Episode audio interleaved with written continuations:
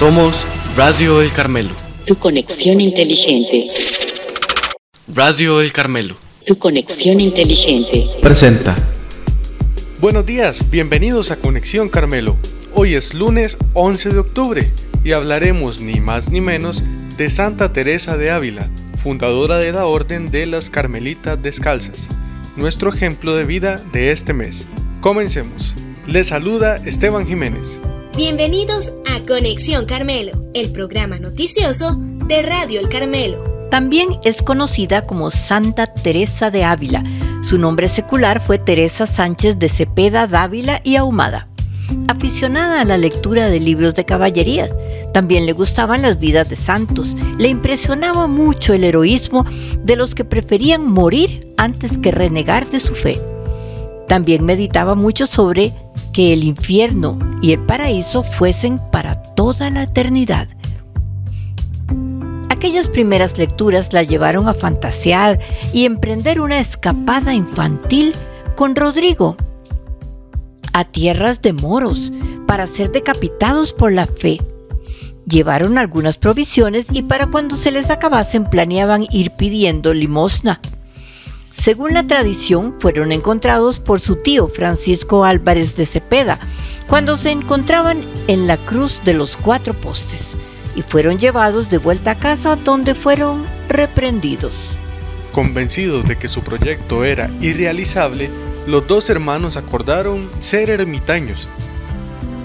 Ellos y sus primos construían ermitas con piedras en los terrenos de la casa de campo.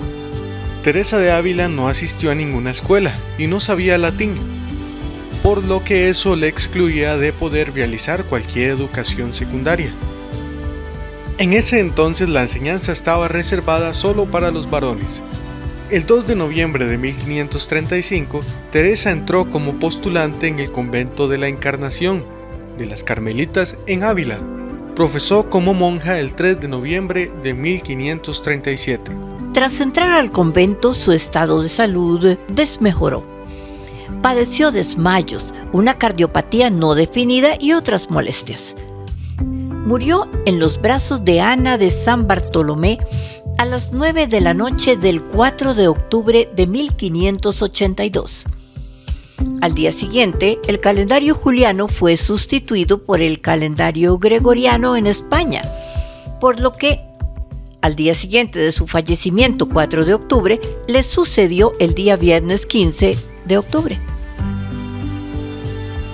El 12 de marzo de 1622, el Papa Gregorio XV canonizó a los españoles Teresa de Jesús, Ignacio de Loyola, Isidro Labrador y Francisco Javier, y al florentino Felipe Neri. El culto a Santa Teresa fue tan importante en América que el rey Felipe IV en 1640 la proclamó copatrona de la Capitanía General del Reino de Guatemala.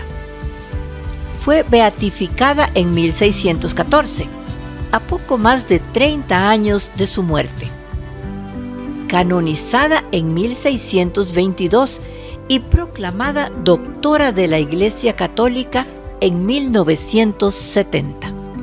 Santa Teresa de Jesús fue la primera mujer en ser proclamada doctora de la Iglesia. El Papa Pablo VI le confirió este título el 27 de septiembre de 1970, mostrando la riqueza y relevancia de su herencia espiritual. Y hoy, lunes 11, está de cumpleaños Valentina Alpizar de preescolar.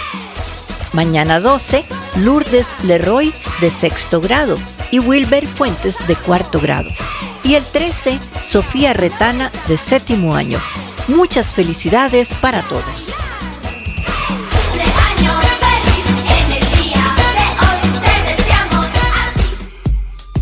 Estuvieron con ustedes en este programa Esteban Jiménez.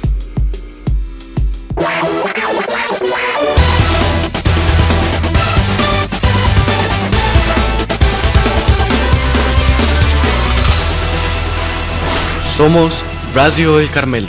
Tu conexión inteligente. Recuerda que ahora puedes escuchar este y otros programas por Apple Podcast, Google Podcast, Spotify y nuestro canal de YouTube. Búscanos como Radio El Carmelo.